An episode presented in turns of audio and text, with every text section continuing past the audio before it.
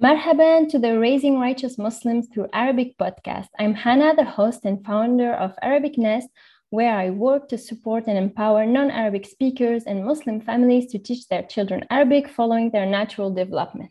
So today I'm excited to have Joaria from Arabically join me on this episode.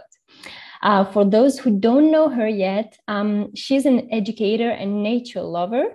She currently follows the wild and free philosophy for children and schools them for the most part.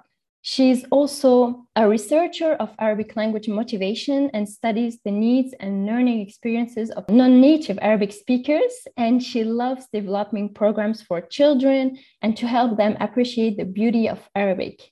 At Arabically, the platform she has created to do just that, the child is at the center of these programs. Assalamu alaikum and marhaban Juwariya. Wa alaikum assalam wa rahmatullah. Okay, so I'm not sure if you know this, but you are actually uh, the person who kind of inspired me to create Arabic Nest. Um, because before uh, doing all this, I was looking into creating a video editing service services business. Right. And that's actually how I met you because she was doing a, a, video in Arabic with her son and she hired me to edit the video. And I was really impressed with your dedication and passion to create these videos in Arabic, even though, even though you were not an Arabic speaker. So really, you were the first person that um, I knew in this like Arabic Insta world, kind of. And I'm so grateful uh, to Allah for putting you in my way, and Jazakallah khairan for inspiring me. Waiyaki, waiyaki. I still feel you should still get back to video editing because uh, I still need more video editors.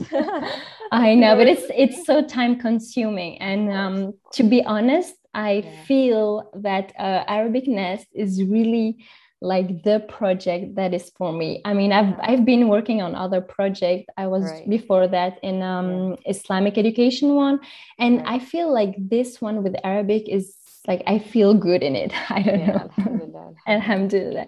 So tell us a little bit about your Arabic journey. Like, how did you learn Arabic?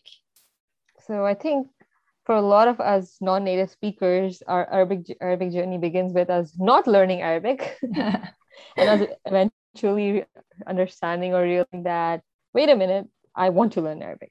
Yeah, that's in a nutshell, right? Because I grew up in Saudi, we had Arabs all around us but we never learned Arabic for some reason. Oh. Uh, and then it's only after getting out of Saudi Arabia that I started learning Arabic and out of interest. And like every other person who gets into this fold of, okay, I want to learn Arabic, the, the kind of classes that you get into um, at the very beginning are grammar classes. And that's how I began as well. Mm-hmm. And up to a certain level, I, I really enjoyed grammar uh, up to the point that I started teaching it as well yeah. i love i love i still love like the nahu and surf and all of those things like uh, as challenging as they are i i love that stuff and as i started like teaching it to like first older older ladies and then um, younger children i realized that there was this thing this hesitation to really uh, like the language beyond the, the bare you know reading and writing for yeah. Quran. and that's when i started looking at okay why why are our children so like against like learning more than the basics mm-hmm. and that's where arabically started eventually yeah Mm, exactly, because you are through this platform, you are really supporting non-Arabic speakers and their families. Um, you're doing a really great job, Allahumma barik, to encourage children to really practice Arabic and like to help them gain confidence in doing so. Exactly, because I feel like there's lots lots of places you can learn, because mm-hmm. that's that's not because you can learn right? Like if, if i want to learn i will like as a speaker or as a, as a non-native or as an arab speaker i will go and i will find a place where i can learn. But what i feel like our children are really lacking is that place where they feel oh i'm actually able to use it in a fun way. Yeah. And that that's what we are creating with arabically yeah exactly. Mashallah that's that's really needed and that's really good. So um could you could you like walk us through for those who don't know like what do you do exactly on the in your programs kind of like in so um, initially we started off with in-person workshops. Mm-hmm. so the target was like 10 to 16 year olds. This was like way before covid right? When we just started off like this is the early journey. Uh, yeah. uh, because i love grammar we did grammar with uh, like fun activities where children are doing treasure hunts for, to understand grammar concepts. And all of these were in person okay. right? Like we would infuse a little bit of like uh, like science in, in in learning arabic uh, grammar. So like mm-hmm. children are like oh okay like this is not just arabic grammar it's science. So kids were attracted to science or experiment experiments are naturally like okay let's see what this is about. Okay. and uh, but then we went ahead with that. And then when my child was born i said okay you know what? Let's move on to something which is more applicable to my children.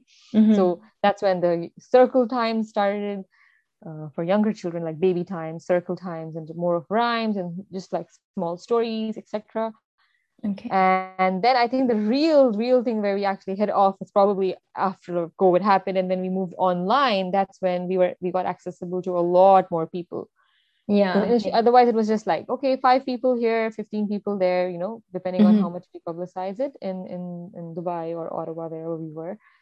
But yeah yeah, yeah this, with the online thing yeah this covid has really changed the dynamic like of yeah. learning so yeah. so yeah it's and that, that also took some trouble though because initially when we we saw, we told our in-person workshop like attendees that we were shifting online let's try it out they said oh you know this is like we didn't really know how serious this was right like back mm-hmm. in like march so they were like oh let's just wait it out we canceled our beach circle time and they're like let's wait it out maybe after a month we can resume it mm-hmm. and something just like I just discussed this with one of my teammates, and we said, you know what, we don't know how long this is going to last. If it, if we get back, we get back. But what if we don't?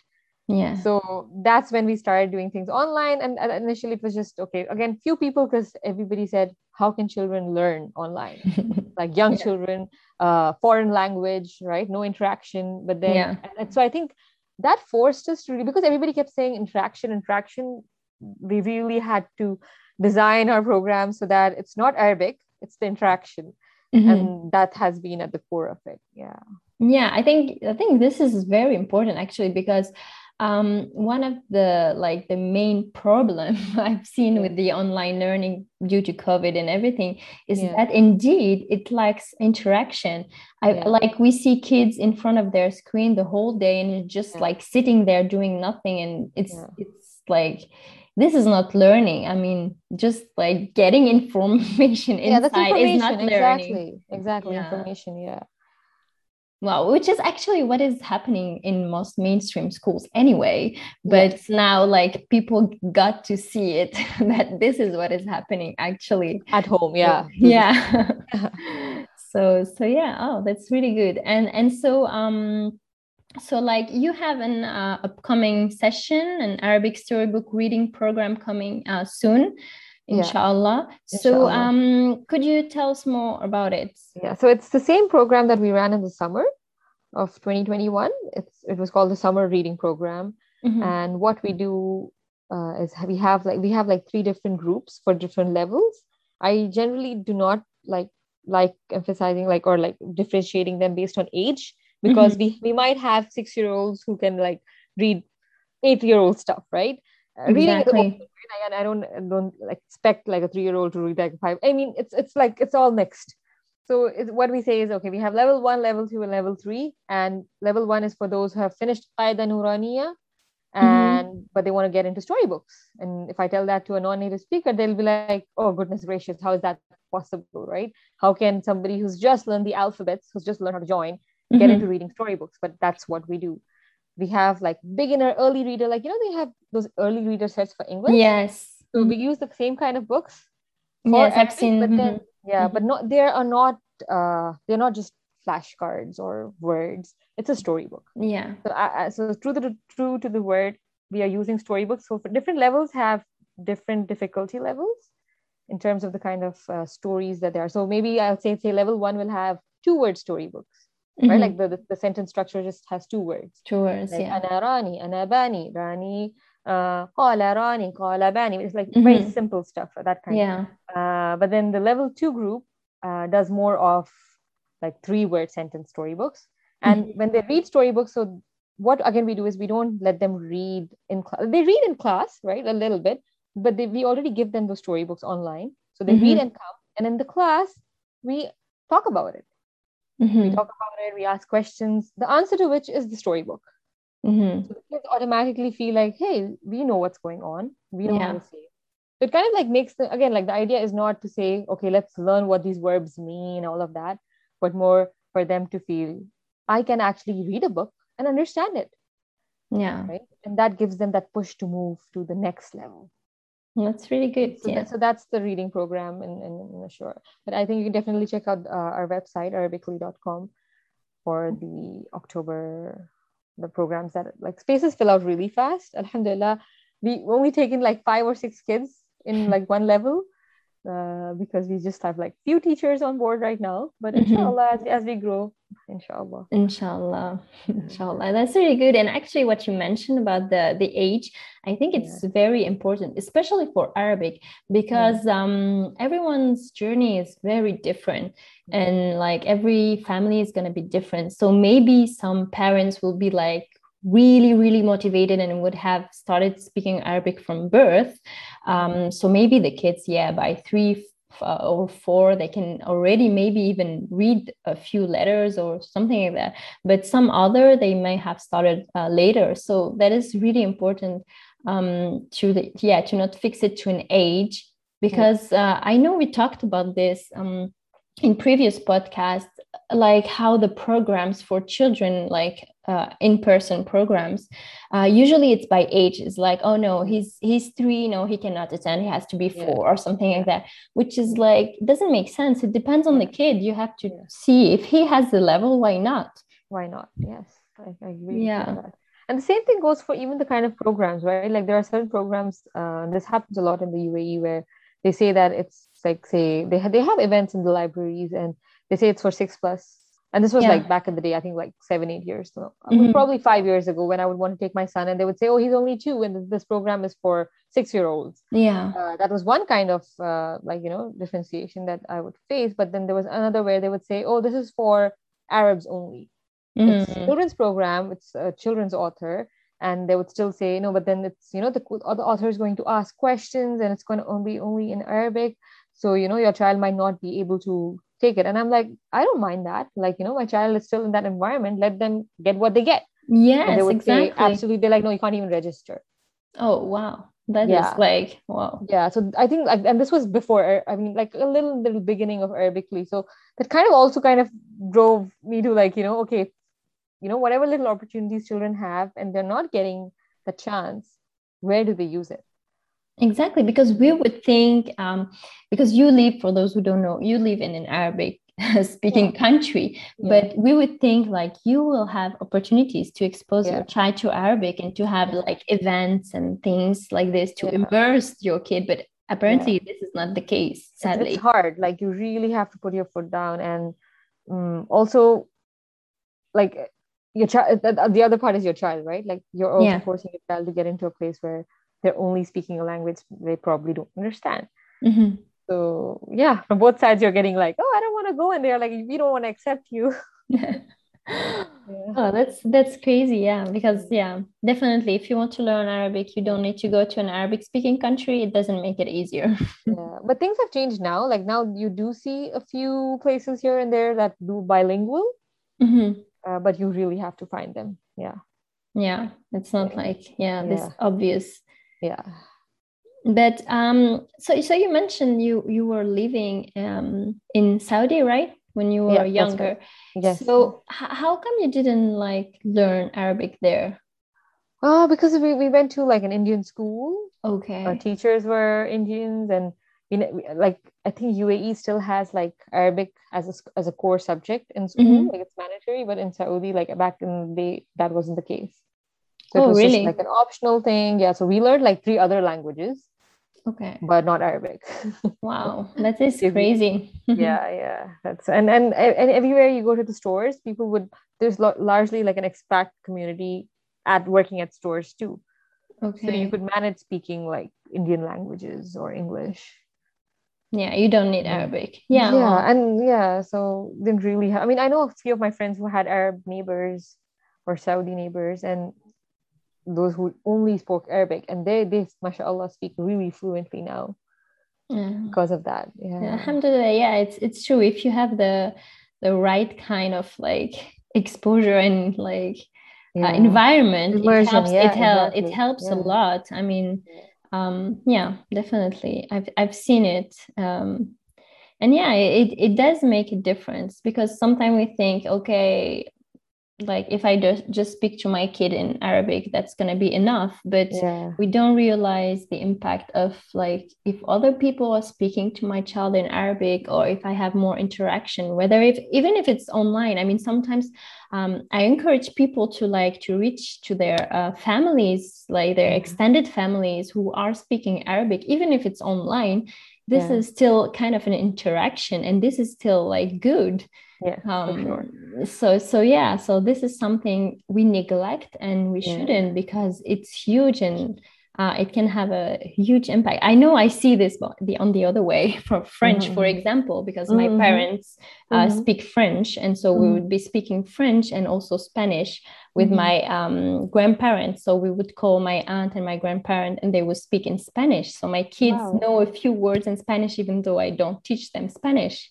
yeah. because of this exposure. So uh, it is really important to to give our children different kind of like interaction with the language, not That's just true. us.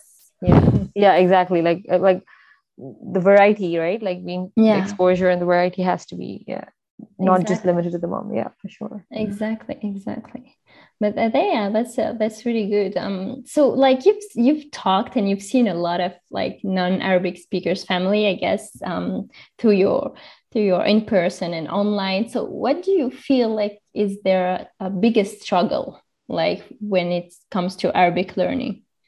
Mm, the biggest struggle i feel is that they are happy where they are.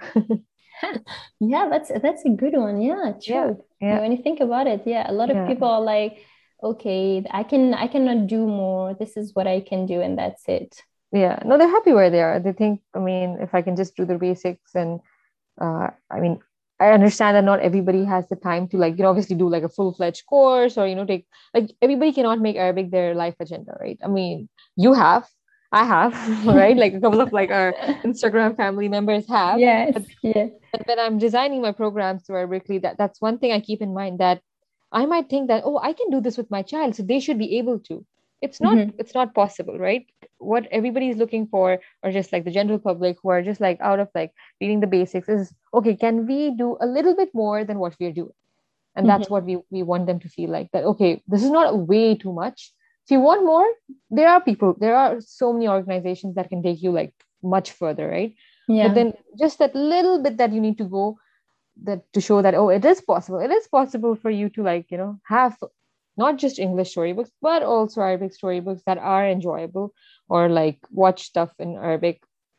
Understand a little bit of the khutbah that you listen to uh, in the masjid every friday.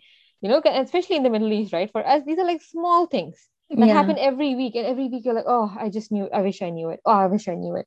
Mm-hmm. so just that little nudge that we want people to go with and say okay it, it is possible. Like a little bit of it is possible.